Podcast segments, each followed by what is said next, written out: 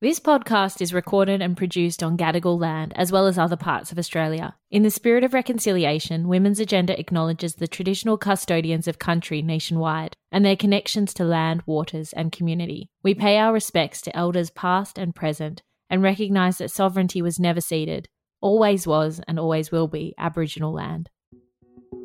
You're listening to Fertility Unfiltered, a Women's Agenda special podcast series supported by Genea Fertility. Through this series, we aim to break down common misconceptions, shatter stigmas, and provide a platform for those whose voices have been silenced. We'll challenge society's limited understanding of fertility, amplifying stories that celebrate the beauty of diverse paths to parenthood. I'm your host, Tarla Lambert.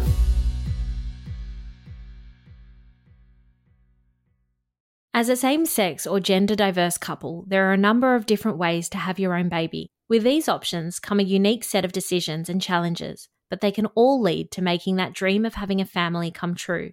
I'm Tarla Lambert, editor in chief at Women's Agenda, and I've been speaking to some of Australia's leading fertility specialists to find out what you need to know when planning for a baby.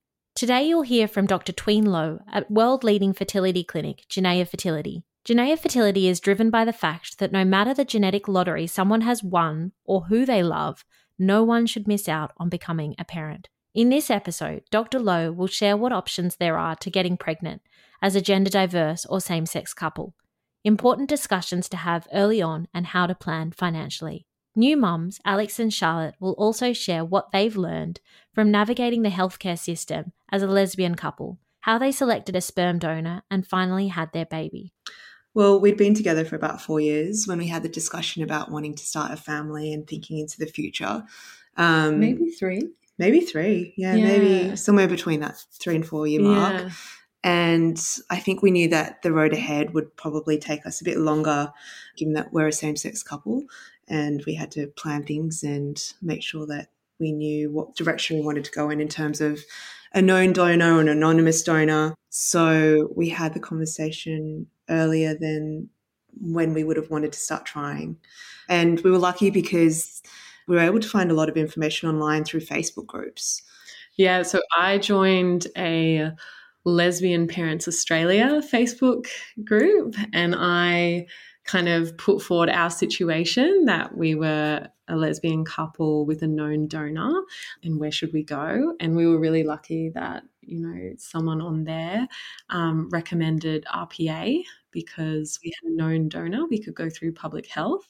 Talking to other same-sex or gender diverse couples who have recently had kids can be very insightful. What can also help with this research is to prepare some questions and speak to trusted experts in the field Podcast series like Fertility Unfiltered are a good starting point because you'll hear from a range of specialists as well as people like Alex and Charlotte who share the steps they needed to take to have their baby. When planning for a baby as a same sex or gender diverse couple, Dr. Low at Genea Fertility says there are a number of options to consider. I suppose for same sex female couples, the first question that we asked is who's planning to be pregnant? Whose eggs are we using to create the pregnancy and who is going to be carrying the pregnancy. So the fertility treatment options can therefore range from accessing a sperm donor and then some people might like to keep it really low key and doing ovulation tracking and home insemination to going down the more formal route of using a fertility clinic to do donor insemination, which is still a very safe and effective way of achieving a pregnancy, and finally doing IVF if the attempts of inseminations were unsuccessful. There are also couples that want to look at reciprocal IVF. That means that one of the women would like to use her eggs to create the embryo but then the other partner wants to carry the pregnancy and therefore we would create the embryo and then transfer the embryo into the other partner. So there are sort of different combinations to achieve a family that way. Sometimes one of the women is younger and therefore she has got more robust eggs that create stronger embryos but the older female has more urge to actually be the one that carries the pregnancy. And so that might be the option that they choose. It is quite common. It is the most expensive way of doing it but it is attractive for quite a lot of same-sex female couples. Obviously there are also the less invasive way where each of the female might carry their own pregnancy as in using their own eggs for insemination and then conceiving through intrauterine insemination. And then when she has had a baby, the other woman will then uh, be her turn to do that. For same sex male couple, the first question, therefore, that we ask then is do we have an egg donor to help the couple to create the pregnancy? The boys have got an extra hurdle because they also need to find a surrogate to, to carry the pregnancy. So those are the two main hurdles that we have to overcome. And following that, again, it's doing IVF to create embryos. Again, the decision has to be made as to whose sperm are we using and after creating the embryos, we also need to then go through the process of surrogacy before the pregnancy can happen. So that can be a more prolonged process. Finally, for the gender diverse people, for example, the transgenders or the transsexuals, depending on the situation, whose eggs are we using, whose sperm are we using, whose uterus are we using, all these things needs to be sorted out. But it can all happen through IVF. Whatever the sexual orientation or gender identity of a person, there is a key factor that will determine how successful fertility treatment is the age of eggs and sperm. There's more information on this and other common causes of infertility in episodes 2 and 3 of this series. But today, Dr. Low is going to dive a little deeper into why age matters when trying to get pregnant as a same sex or gender diverse couple. The main determining factor is the age of the woman. So the younger the woman, the higher the pregnancy rate. So if you are less than 30 years old, you have got a high chance of success, and that would be the same for same sex couple and heterosexual couples. So the younger you are, the better. If you are just doing insemination at home or through the clinic, the pregnancy rate is quoted as around 20% per month. So every month we've got 20% chance of conceiving, but that 20% drops down as we get older. So by the time we get into our mid 30s, the success rate is now only about 10%. IVF again depends on the age of the eggs, and we generally quote a greater than 50% chance if the age of the egg is younger than 30. And then by the time we get to 40, the pregnancy rate drops down to about 20% at best. For any couple trying to have a baby, there are risks to be wary of around fertility treatment and giving birth. Dr. Low says it's a conversation she has with all her patients, and it's part of the reason why the person carrying the baby and taking on the medical burden of conception should be healthy and well supported.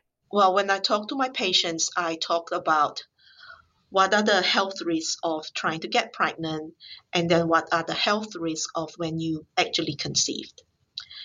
So, the main thing when somebody is going through fertility treatment is that we are pushing the body past their physiological abilities and we are using hormone injections to stimulate the ovaries to produce eggs so that we can either retrieve the eggs for IVF or for insemination or, or we use it for insemination with the hormone injection, which is called FSH injection, it can lead to a condition called ovarian hyperstimulation syndrome. It's when the ovaries became too overzealous and produce too many eggs. The estrogen goes through the roof. The woman becomes really bloated. She might get abdominal distension, get pain, might even get shortness of breath, and in some serious cases, they can end up in hospital or even in the intensive care. So it's something that we doctors are very cautious about. That's why the women who are having hormone injections need frequent blood tests and ultrasounds for monitoring to avoid that. The other thing that can happen, and it's more common in any fertility treatment, is um, the risk of multiple pregnancy, as in twins or triplets. So, with any ovulation induction, so when we push the ovaries to function above its physiological abilities. Sometimes the ovaries might pop two eggs out, and therefore we could end up with a higher risk of twins. And even when we do IVF and we put in a single embryo, it can still split into identical twins, which is good news or bad news, depending on how you see it. And then obviously, when we conceive, the pregnancy can have complications, especially if you are older. The woman that is planning to conceive should be healthy in two ways. One is that you should be cardiovascularly strong, so not just being thin or have high BMI, it's actually just cardiovascularly strong. And then the second thing is also to think about the pre pregnancy supplements that you should be taking iron, folate, start a Mediterranean diet, stop smoking, cut down alcohol consumption, stop any other recreational drugs, basically treat your body as the temple. During pregnancy, there is always a risk of something going wrong with the pregnancy, as in to be aware of the risk of miscarriages or the development of diabetes during pregnancy, high blood pressure, as well as potential complications with the birth itself. You know, we are very lucky that we are living in a modern society, a developed world where healthcare is very advanced, and we sometimes take it for granted that childbirth should be a simple, straightforward process. But in other countries, I mean, it is still the most dangerous process that a woman can go through. I mean, the labor process. So it's something that we shouldn't just take for granted. As a same sex couple, Alex and Charlotte had a number of things to think about before starting their family. Very early on, they began having discussions around what they wanted their family to look like and who might carry the baby. Given that we're a same sex couple, we basically had so many options and so many hmm. permutations of how we could embark on this fertility journey, for example. Which one of us would carry? Would we do reciprocal IVF? So it wasn't so straightforward and it required a lot of discussion and looking inwards. And for example, I wasn't really sure whether or not I wanted to carry but we talked about it and, and because we're going through the public health system it wasn't available to us to do reciprocal ivf so that kind of led us or led me primarily mm. to the decision to go ahead with something that i had a little bit of anxiety and apprehension about you know we had to do a bunch of tests to look at our fertility, um, blood tests, things like that, looking at our age. So I think it was based on all of those factors that they said the standard course is three goes of IUI. And if that's unsuccessful, they, then we would move on to IVF. And just by way of background, um, I was 35 at the time. Yeah. And I was going to be the one carrying.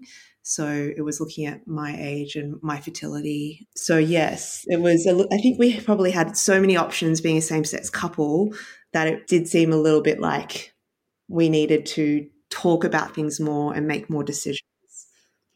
Yeah, I think something we weren't quite prepared for through the journey of it all. One was how long it was going to take. So we were ready, like we were, okay, we're ready to do this, let's go.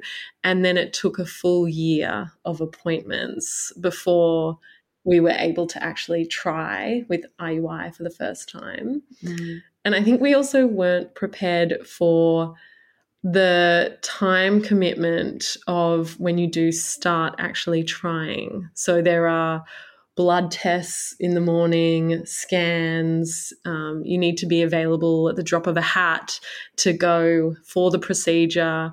So I think there were so many unknowns that maybe we couldn't really prepare for. So something like this is so helpful mm. to, to give people a sense of what is involved. Yeah. And for those in our sort of situation that are wanting to start a family, um, maybe have the discussion a little bit earlier than you might expect because it might pay off in the long run. Mm. Genea Fertility works with many different couples, including same sex and gender diverse people, offering IVF, a surrogacy program, and other treatment options like intrauterine insemination, or IUI for short. At least half of the people who see fertility specialists at Genea Fertility don't actually need IVF to make a baby. They end up achieving their dream with less invasive treatments. The IUI procedure can take about 15 to 20 minutes, during which a doctor inserts a small vial of semen into the uterus when the patient is ovulating. It's what helped Alex and Charlotte eventually have their baby. They share their experience of getting there through the public healthcare system. Yeah, so the timeline, like from the point that we reached out to RPA and um, had the first appointment with our fertility specialist, it was then about a year later that we were able to try IUI for the first time. I'm sure some couples could get through it within six months, but there were some little, I guess, barriers and hoops to jump through along the way. I think some of those were errors on our end, mm. and some of it was just I guess, how complicated the process was. Part of it at the beginning is that the donor sperm has to go into quarantine for three to four months. You also have to do rounds of counseling. So, Charlotte and I had to do counseling, the donor and his partner had to do counseling, and then all four of us had a counseling session together. We also had genetic testing done. And then there were just a lot of, I guess, paperwork steps that I think Charlotte and I, as you know, we consider ourselves kind of switched on and professional people who should be all over that. But, you know, we found we'd go to take the next step and we'd be told, oh, you haven't submitted this form or that form. And that would delay things further. And we found that quite frustrating and stressful. So, yeah, it was about a year all up. It's important to note that the experience in private and public healthcare can be very different, especially around waiting periods and managing appointments for things like procedures, scans, and blood tests. But the good news is, Alex and Charlotte are now proud mums, and though it took a bit longer going through public healthcare, they have started the family they envisioned. We were really lucky. We were successful on the second round of IUI to fall pregnant. But yeah, after that first unsuccessful IUI, it did kind of open up more so for me, a lot of worries about what this could mean in terms of our fertility and the journey ahead. But we were really lucky mm-hmm. um, that it all happened on the second round. I think our experience was a little bit different because we went through um, the public health system, yeah. and we have friends um, in similar positions to us who are going through private fertility clinics. And I think there's an expediency that comes with that kind of service where things can get done very quickly and there's a shorter turnaround and things could be done in a matter of uh, a few months, perhaps. Choosing the right fertility clinic and healthcare providers can save you invaluable time. That's why it's worth preparing early for your baby my first advice is to plan in advance and don't leave it till you are too old because the older you start the treatment, the harder it is to conceive. And then research the clinics that you are going to approach. I often say to my patients that sometimes the first doctor that you see might not be the best fit for you don't be disappointed. Maybe you need to try a different doctor who might have a different approach and might suit your personality better. The other thing is that you need to do some research on the IVF clinic. There is a website called Your IVF Success. It's actually an independent government funded website and it provides information on all fertility clinics in Australia and it's got all their different success rate and therefore you can make an informed decision about which clinic you're going to use. Aside from choosing the right fertility clinic, same sex and gender diverse couples thinking about using a sperm or egg donor have some important considerations to factor in. I think that the first thing that we should consider is that there has to be trust between the donor and the recipient The gamete donation, so gamete means either eggs or sperm, has to be altruistic. So you need to be confident that the person that is donating her or his or their gametes are doing this out of altruistic intention. There must not be any financial reward for the donation. So that's the first thing. The second thing then is that the gamete donor should be of a healthy person, as in there's no serious medical problems or mental health issues. So we need to have a clean bill of health from the donor. The other thing that will dictate the success of the donation is again the age of the donor. So the younger, the better. So as I said, if you have an egg donor who is 40 years old, the pregnancy rate from that donation is going to be much lower. And as I said, maybe about 20% per embryo transfer. Whereas if you have an egg donor who is only 30 years old, you have got like a greater than 50% chance of success. And this is the same for sperm donor. So the younger the sperm donor, the more vital the embryo is going to be. Sometimes we see older males who has got good sperm concentration and good motility, but the resulting embryo might still not be very robust and they might not lead to a successful pregnancy. And the other thing is that we are also concerned with older male donors, older sperm, as in 40 and above, that there is a higher risk of genetic problems arising from that as well. So we would prefer a younger sperm donor if possible. You want the donor to be old enough to understand the significance of the donation and the implication of being a donor. So you don't want a very young person to do that because they might not actually understand how significant that is. You do not want the donor to be so old that they might not be around when the, the offspring wants to learn about their biological parent that the person is no longer around. When deciding between a known or anonymous donor, speaking to trusted health specialists and other parents who have been through the process can go a long way. There are some insights and advice around this in free online material, like the resource kit for rainbow families published with VARTA or the Victorian Assisted Reproductive Treatment Authority. You'll hear more about VARTA a little later in this episode. For Alex and Charlotte, they gathered handy insights from other same sex couples in private social media groups, which helped with some big decisions. It's such a um, crucial first step is deciding whether you want a known donor or an anonymous donor and that really sets you off on two different trajectories in terms of your journey to falling pregnant. So we had always wanted a known donor where possible because we thought it would be you know good for the kids to mm. have that insight and understanding into where that side of their biological makeup comes from and we also had in mind um, someone who we were very fond of and is very close to our hearts. So mm-hmm. it was a pretty straightforward decision for us. Yeah, I would say the main factor in choosing a known donor versus anonymous donor was just so the kids could know that part of their heritage and have access to that. And then once we decided on, you know, let's try for a known donor, there was really only one person. Mm-hmm. Um, we had in the forefront had, of our mind. Yeah. Um, and he's a good friend of ours. Yeah. And, you know, obviously having similar values, yeah. having a similar outlook in life. And he's someone that we so hugely respect and admire.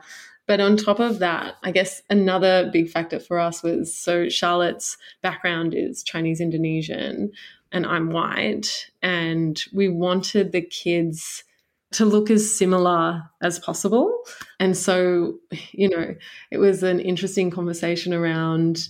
I guess what ethnicity the donor should have. Um, if we had a white donor, you know, mm one of the kids, you know, would have your background and one would be white. So we were actually really lucky that this good friend mm. is Chinese Indonesian as well. Mm. Um, yeah. So couldn't be happier in terms of, you know, meeting all the criteria we could have ever wanted. Yeah. So we got very lucky. And it was a very, um, we were very nervous, you know, um, asking. And mm. um, it was through lockdown and, and time was kind of against us in terms of we are losing months because we couldn't have the conversation in person. So we just decided to jump in and do a, a Zoom date and put it to him. And I think what was really important in the process of making sure was, he was the right fit and that he was comfortable with it was that we sort of um, listed what our expectations were and mm. what the you know kind of parameters of this relationship would look like both between us and between him and the children so that he could make an informed decision and um, be fully equipped with our expectations before agreeing yeah i guess that's another big factor is you know in choosing him he needed to be comfortable with what his role would be in the children's lives so the fact that he wasn't going to be a parent, um, he was the donor. And for us, what that relationship we've you know talked about looking like is almost like an uncle figure um, so still part of the family but not a parent mm. and so if we had any feelings that he was wanting to be a dad i think we would have yeah felt that he wasn't the right fit mm. for us yeah Alex and Charlotte put a lot of thought into details like this, so they, as parents and their donor, were clear on how their family could work once the baby arrived. They say anyone starting a family like this would find it beneficial to set and discuss expectations early on. I'd definitely encourage that sort of open communication. And we didn't do a contract. It wasn't as though we sat down and got him to sign something. It was just to make sure that we had in a clear and easy un- to understand format the things that were important to us. And I would encourage that sort of communication. Just if you can think of even the smaller details, just having that thought through and in writing and put to the other person's, I think is really important. And it also opened up a dialogue for him to talk to us about, you know, where he was placed. And a testament to our donor is that he recognized that he's human and he can't predict exactly how he's going to feel once these babies enter into the world and he loves children. So he was very responsible in saying, if I do notice some feelings pop up, you know, that's my responsibility and it'll be on me to go and get some help around that and potentially, you know, see a therapist or a counselor or a psychologist. So it really provided us so much reassurance. It was a, I think, a good way to cover those topics and and make sure both parties felt comfortable with what we were agreeing to do. When having a family with an egg or sperm donor, there are also some legal requirements to be aware of. The most important thing is the altruistic nature of the donation. So you must not pay somebody for the sperm or the eggs. And then the second thing that is very important is about the open disclosure nature of the donation. So you cannot be an anonymous donor. It is very important that any offspring from third party reproduction, as in arising from sperm or egg donation, they have the right to find out about their biological parent. And then finally, depending on the state where we are working from, there are different state legislation that we need to follow. For example, in New South Wales, a donor can only donate to five families, whereas in Victoria, they can donate to 10 families. In Victoria, the other interesting thing is that so on top of the Victorian state legislation, there is a separate governing body called VARTA, V-A-R-T-A, um, which is the regulator of fertility treatment. And VARTA will need to approve import and exportation of donor material in and out of Victoria.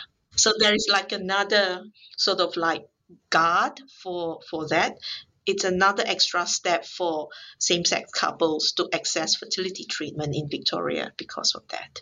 The difference in legislation across states and territories may add some confusion when trying to plan for a family as a same sex or gender diverse couple, but your doctor or healthcare provider can be a good point of contact on this. Just be prepared that there are different state legislation.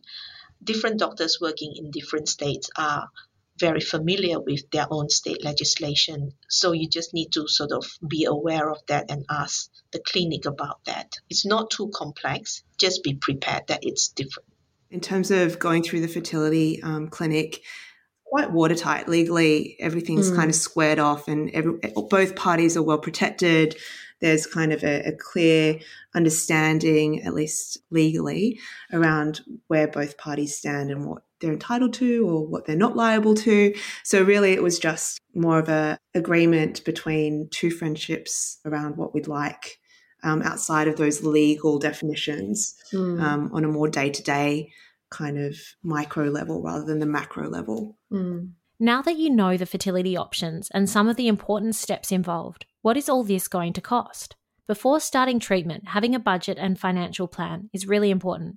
Every couple and hopeful parent is different with a unique set of factors at play. This means the cost of having a baby and how much time it takes will vary, but Dr. Low says there are two key points to start on. For any same sex couple starting a family, there are two financial components that they need to consider. Firstly, is how are we going to get the gametes, as in how are we going to get the eggs or the sperm. So, for example, same sex female couples, we need to think about how are we going to obtain donor sperm. If we have got a known donor, donation is altruistic, so you would save money. But if you are thinking of accessing sperm from the sperm bank, then the cost increases depending on which clinic you are having your treatment from. It can range from a few thousand dollars to $10,000. And most sperm banks would require a minimum purchase.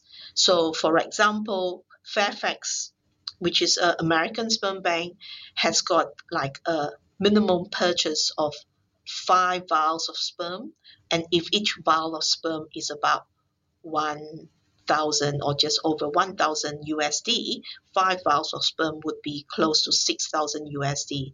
And when you convert that, you're looking at close to $10,000 by the time you get the sperm into the country. So that's the first lot of costs that you need to look at. The second component is the fertility treatment. And fertility treatment can be from the least invasive to the most invasive.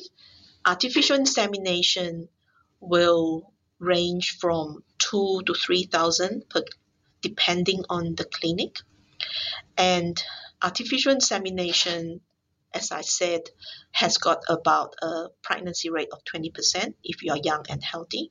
But you might not get pregnant from the first cycle so you might spend up to six, seven thousand dollars just to do artificial insemination. And then if you said I want to do reciprocal IVF or you want to do IVF because of other reasons, IVF cycles will be in excess of $10,000 depending on the clinic. In New South Wales, there is a 250 pre-IVF testing rebate that people can access and then in New South Wales as well, there is a once off 2000 IVF rebate, but only for female applicants. And the other sad thing is that for same sex couple, some clinics will not consider their fertility problem as medical infertility, and therefore they do not get the Medicare rebate that heterosexual couples will get. Medicare rebate for IVF is about $5,000, which doesn't apply to same sex couple. There are more and more fertility doctors that are seeing same sex couples fertility problem as a medical infertility and would put their cycle through as Medicare rebatable. It's an ongoing battle. I think that we have made some progress in terms of same sex marriage is now legal, so we've won the first battle then the second one is that everyone should be, I mean, same sex couples or anyone in our community should be treated the same and have access to Medicare just as any taxpayers. And then finally, for insurance options, there are some insurance company that will cover IVF clinics, and there are some that won't. And it's important to therefore check your health fund and see whether they cover for that particular clinic that you are going to be attending and make adjustment because there might be a 12 month waiting list that you have to go through before you can access your insurance. So it's just all these things that that's why i say plan ahead we're going to discuss financial planning when having a baby in a bit more detail later in this series. Keep an eye out for episode 9 of Fertility Unfiltered. For Alex and Charlotte, taking steps to do some early planning, discuss all their options, and develop a vision for their family before they started fertility treatments has meant they've been able to start this chapter on the right foot. Going into it as a team has also given their new family a strong foundation to grow on. Fortunately, Alex and I balance each other out really well.